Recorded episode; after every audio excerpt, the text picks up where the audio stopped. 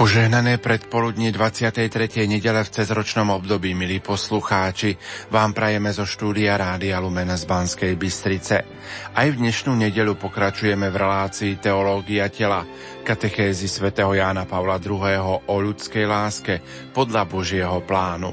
Ničím nerušené počúvanie vám zo štúdia Rádia Lumen prajú Peter Ondrejka a Pavol Jurčaga. V knihe Dôverne s Bohom na dnešnú nedelu čítame – Úvod k rozjímaniu biblických textov dnešnej liturgie môžeme vziať z druhého čítania z listu Rimanom. Nebuďte nikomu nič dlžný okrem vzájomnej lásky. Toto je veľký dlh, ktorý sa každý musí poponáhľať vyrovnať. Je to dlh, pretože vzájomná láska je požiadavkou ľudskej prirodzenosti a pretože sám Boh chcel chrániť takúto požiadavku s krajne dôležitým rozkazom, ktorý zahrania v sebe celý zákon. Kto miluje blížneho, vyplnil zákon. Všetky príkazy, negatívne i pozitívne, ktoré riadia vzťahy medzi ľuďmi, vrcholia práve v láske. V láske usmernenej nielen k materiálnemu dobru, bratov a sestier, ale aj k duchovnému a väčnému. Ako chce každý pre seba spásu, tak je povinný chcieť ju pre druhých, ba to je podmienka samej osobnej spásy. Pri tomto bode sa zastavuje prvé čítanie. Boh určuje Ezechiela za strástu svojho ľudu a hovorí mu, ak nebudeš dohovárať bezbožnému, aby sa odvrátil od svojej cesty, on, bezbožný, zomrie pre svoju neprávosť, ale teba budem brať na zodpovednosť za jeho krv. Veľká je zodpovednosť tých, čo majú úlohu podobnú prorokovi, napríklad pastieri Božieho ľudu, reholní predstavení, otcovia a matky, vychovávateľia. Ich spása závisí od horlivosti, s akou strážia svoje stádo, či veľké alebo malé. Nechať zahynúť hriechu syna a dceru alebo brata a sestru bez toho, aby sme mu podali ruku, je zrada, skutok zbabelosti a egoizmu, za ktorý Boh bude požadovať prísne zúčtovanie. Milí poslucháči, v nasledujúcich minútach vám ponúkame rozhovor Anny Brilovej z Bratislavy s otcom Mariánom Valábekom, riaditeľom Centra pre rodinu Bratislavskej arcidiecézy na tému Odpustenie, ktoré obrodzuje jednotlivca i dvojicu. Nech sa vám príjemne počúva. Odpustenie. Don Marian, chceme sa o tom porozprávať v kontexte teológie tela. Je to naozaj také dôležité a ak áno, prečo? Tak naozaj je to dôležité, ale potrebujeme si uvedomiť niektoré súvislosti. Napríklad pápež František spomína, ako je dôležité každodenne používať slova prepáč, ďakujem, prosím. No v niektorých urýchlených výzvach na odpustenie a v povrchovom vychvalovaní odpustenia v rámci dvojice či rodiny je čosi také neseriózne a málo uveriteľné. Takéto veci fungujú pri malých nedorozumeniach, každodenných rozporoch, ktoré sa môžu uskutočňovať alebo nastať aj v tých najvydarenejších manželstvách a v najharmonickejších rodinných spoločenstvách.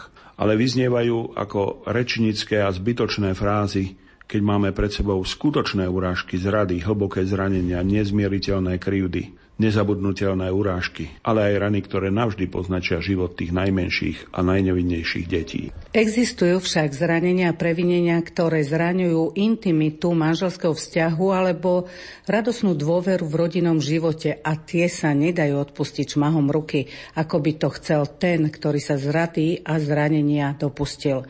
Aký postoj si vytvoriť, kam má nasmerovať svoju reakciu ten, koho zranili? Tak čím je situácia vzťahu silnejšia, ba životnejšia, ak to takto môžeme povedať, tým je ťažšia urážka, ktorá ho naruší a odpustenie sa zdá, a takto aj mnohí vyjadria, že odpustenie je nemožné. Nemožné sa to zdá aj podľa 55. žalmu Bohu a predsa niečo s tým musí začať robiť. Boh začal a rovnako musí človek. No najprv si uvedomme ešte niektoré hĺbšie skutočnosti. Ide napríklad o žiadosti o odpustenie, ktoré sa zvýrazňujú v médiách hneď po spáchaní krutých zločinov proti osobám, ktoré si ešte len musia realisticky uvedomiť závažnosť toho, čo sa im v živote stalo. Na jednej strane ich v médiách hororujú a na druhej strane keď ide o ublíženie kresťanom, tak sa prostredníctvom médií alebo vplyvom mediálnych mienok predkladajú žiadosti, dokonca aj v mene kresťanstva, veď kresťania by mali odpúšťať a vždy a z princípu, ale týmto sa snáď nebudeme zaoberať. Aj ja mám však skúsenosť a často si s tým neviem poradiť, že chcem odpustiť. A predsa sa v mojom vnútri tvoria ťažkosti, ktoré máme tu. Lebo chcem odpustiť a stále sa mi to vracia. Ako by som nemohla odpustiť? Aj v pastoračnej praxi sviatosnej spovede sa stáva, že ľudia cítia vinu a obvinujú sa za to, že nedokážu odpustiť, zabudnúť urážky, vymazať z pamäti, čo museli znášať. Dramatická vážnosť takýchto situácií naráža na banalizovanie odpustenia, aké sa niekedy inscenuje alebo požaduje od iných, ako by išlo o vec, ktorá sa ľahko dá uskutočniť. K ľahkej, banalizujúcej žiadosti o odpustenie sa paradoxne pripája neschopnosť uviesť akési zdroje potrebné na jeho uskutočnenie. Zdá sa, že mnohých veľmi ovplyvňuje banalizovanie odpustenia v našej kultúre a banalizovaním spovede s príliš ľahkým kategorizovaním hriechov bez náčatu opravdivého pokánia, ako aj psychologizovanie či prepsychologizovanie postojov, aj vyslovania sviatosti zmierenia. Preto je potrebné znova objaviť vnútorný rozmer obrátenia a kajúcnosti, čo nám pomáha prekonávať mechanizovanosť a vonkajškovosť pri uvažovaní o pôsobení milosti vo sviatosti. Aká je teda opravdivá skúsenosť pôsobenia sviatosti zmierenia pre manželov a pre rodiny? Neviem, či dostatočne jasne nájdem slovné vyjadrenie. Milosť pôsobí tak, že nás zmieruje s Bohom a s cirkvou, pričom prechádza cez našu slobodu a preberá na seba časový priestor cesty obrátenia, ktorá môže byť aj veľmi prácná, namáhavá. Musíme najskôr pouvažovať nad niektorými dimenziami skúseností, ktoré by sme mohli označiť za štruktúrálne. Existujú totiž objektívne nespravodlivosti, ktoré spôsobili nenapraviteľné škody v živote ľudí a tieto nemožno vymazať iba ľudským slovíčkom prepáč alebo zmazať hubkou. Zranená spravodlivosť si vyžaduje primerané zadozučinenie ktoré by znova nastolilo narušený poriadok aspoň pomocou symbolického odčinenia, ak ide o nenapraviteľné škody, s ktorými sa občas stretávame. Nenávratnosť toho, čo sa už raz stalo a nemožnosť oškodniť obete, ktoré sa už pominuli, privádza človeka pred také rozmery viny, ktoré unikajú možnostiam ľudskej slobody. Tu odpustenie nie je len slovom, ktoré vyslovíme, ale milosťou, voči ktorej sa môžeme prípadne otvoriť s pokorným postojom akceptácie.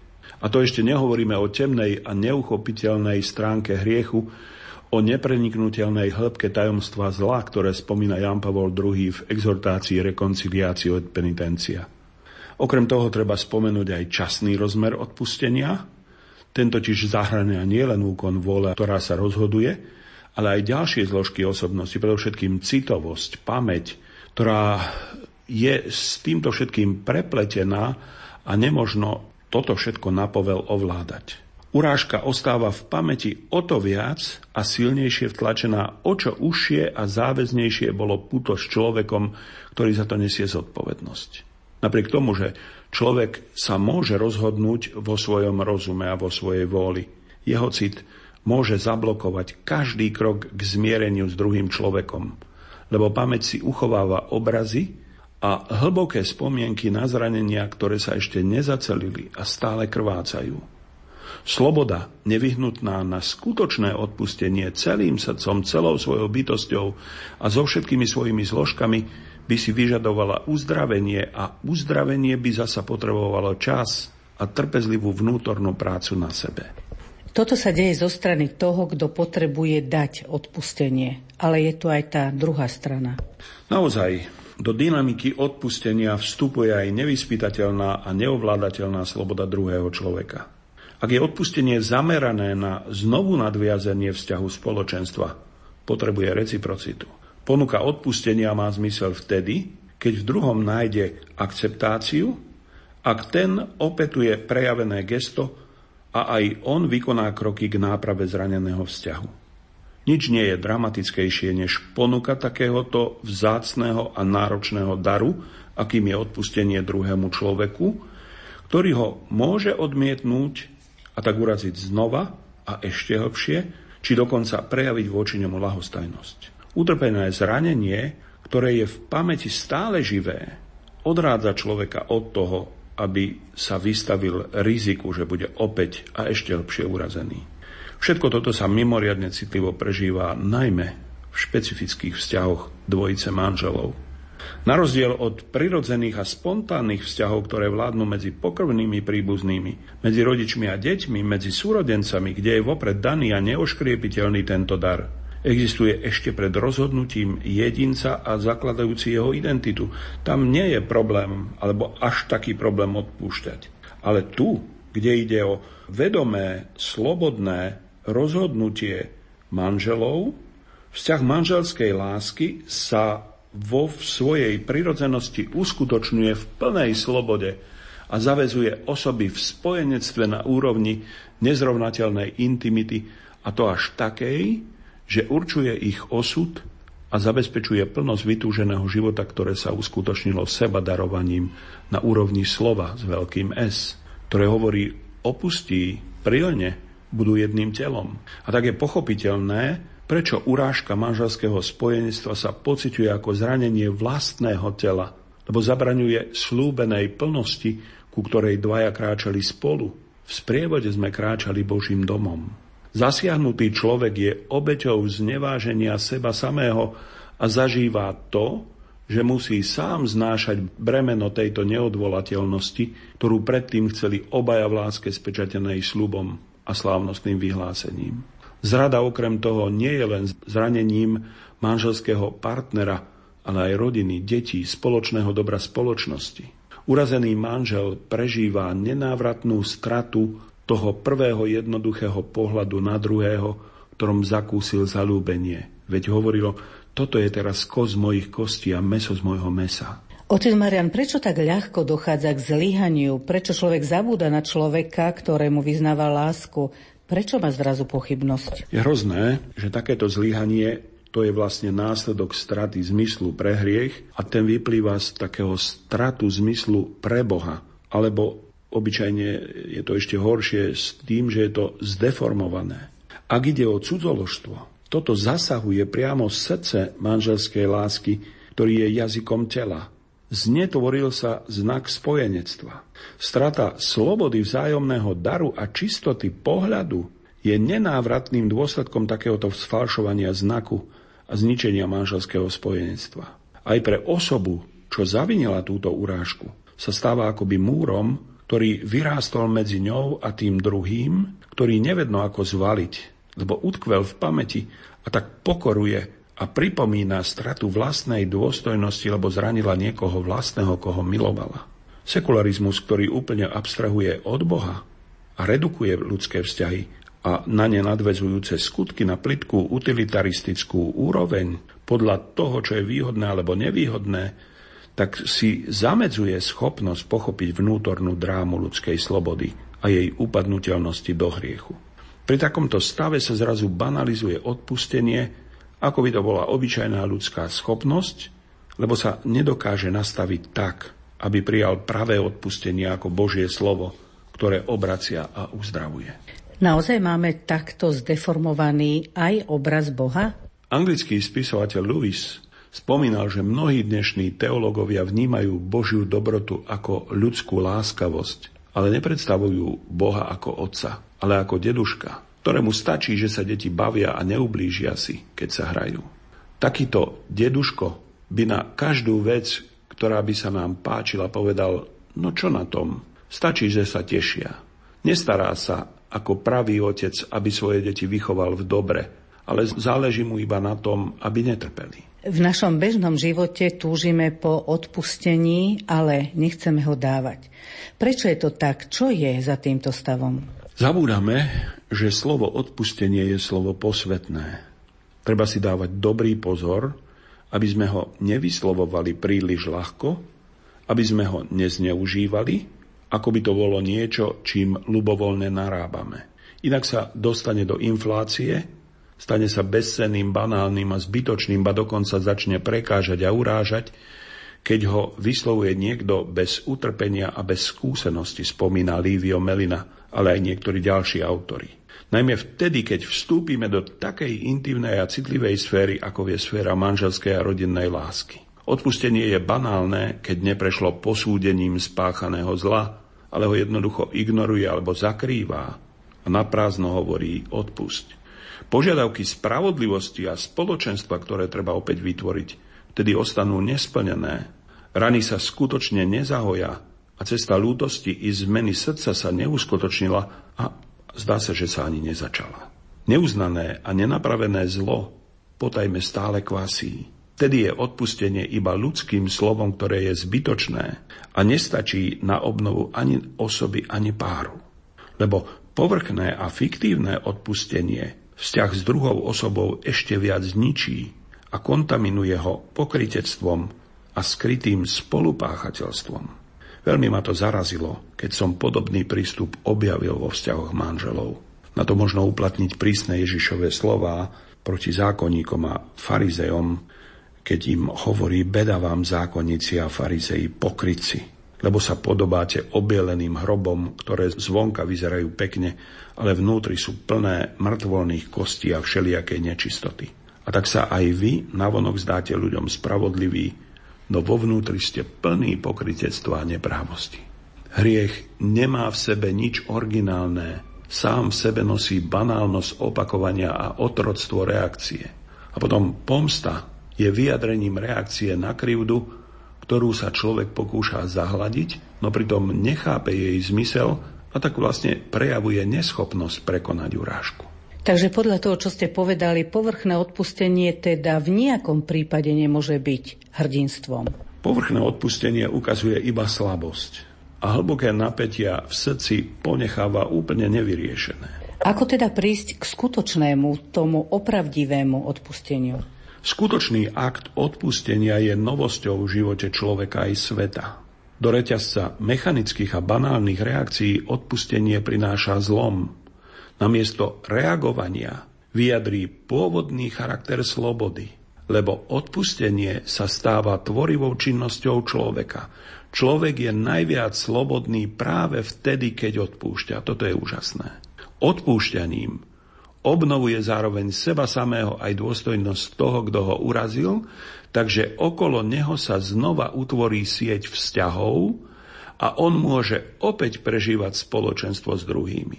Ale túto schopnosť nemá človek iba sám zo seba. Musíme si uvedomiť, že je to milosť, ktorú musí prijať z hora.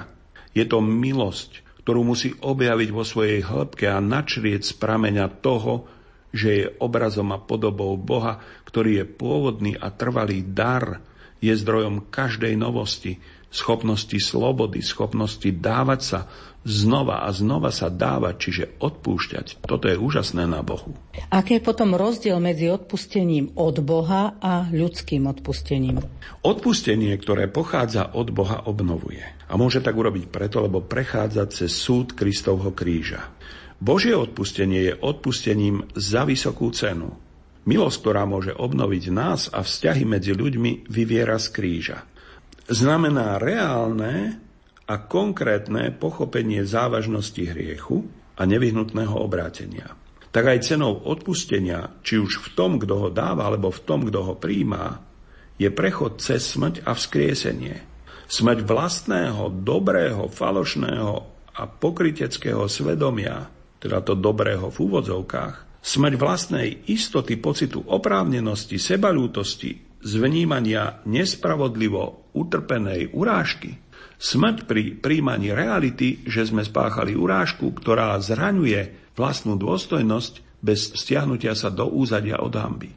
Odpustiť znamená zostúpiť z piedestálu a znížiť sa, aby sme s tým, kto nás urazil, uskutočnili namáhavú cestu nahor.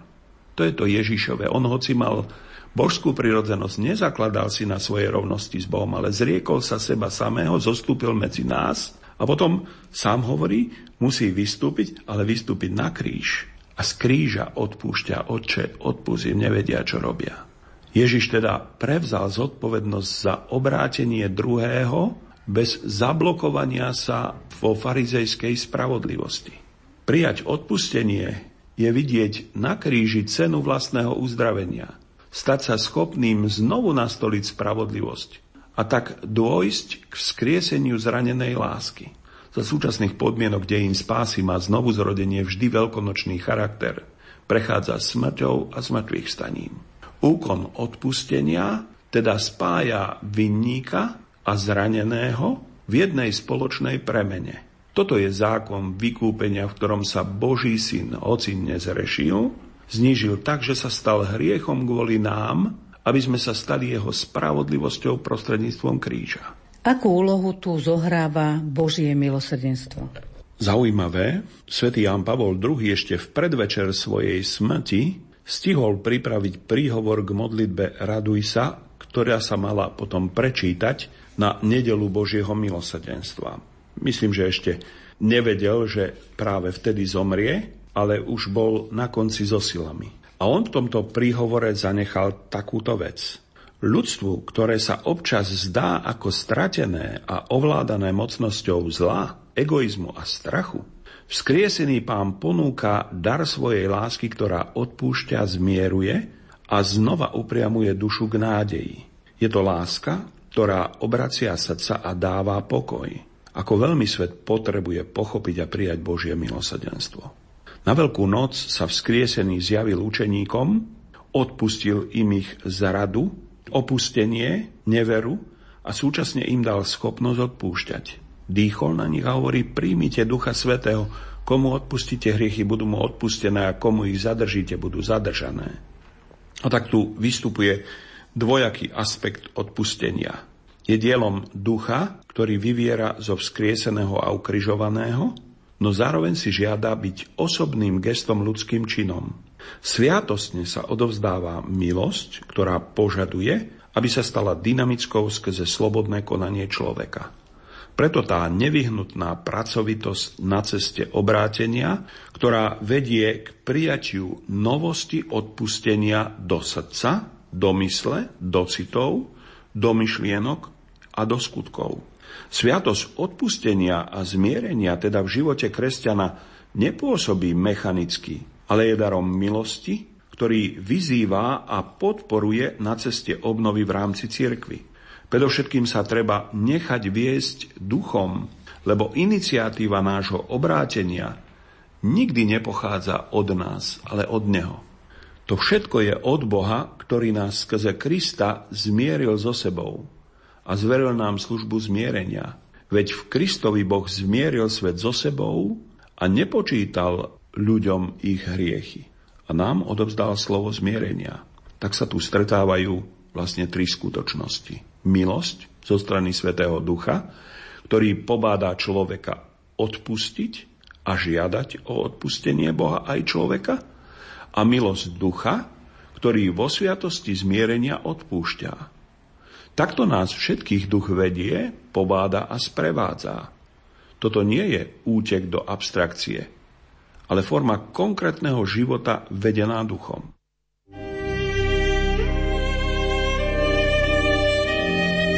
Domov sú ruky, na ktorých smieš plakať, hovorí básnik.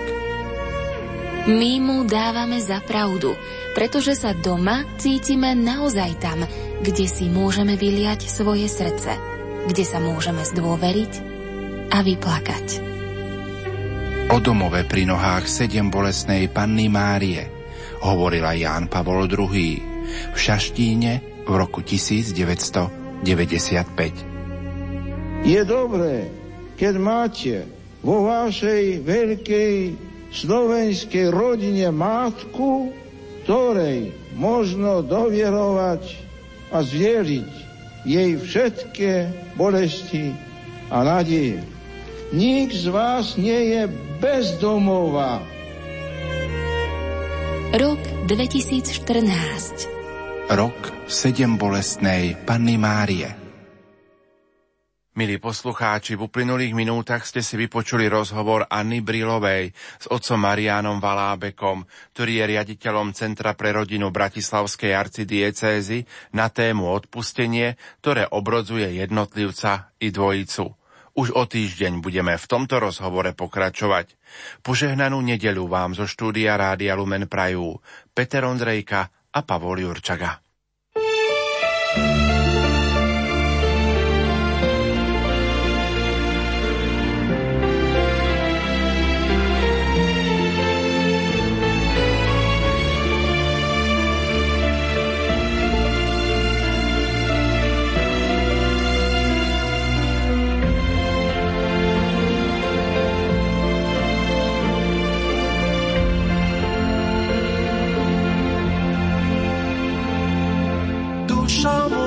tebe utekám, kým búrka temná, chladná odznie.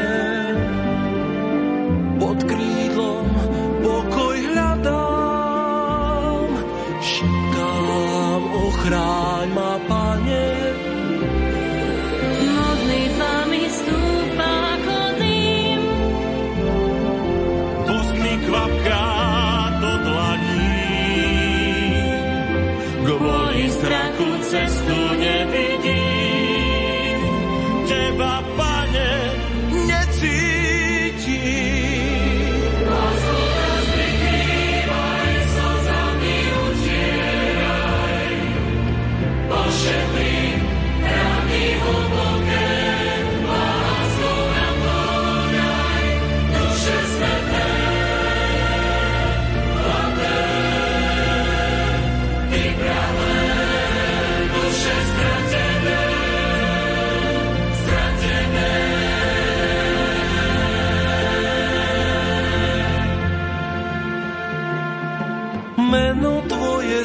svetlo žiari, tancom s ním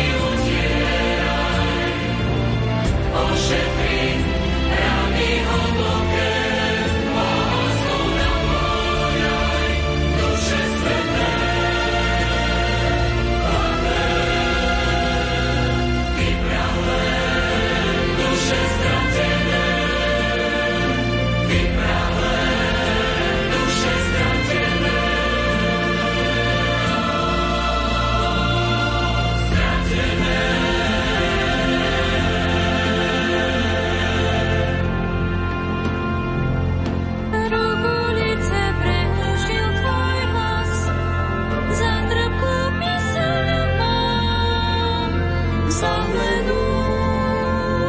Prebýva vo mne muž, zošli seba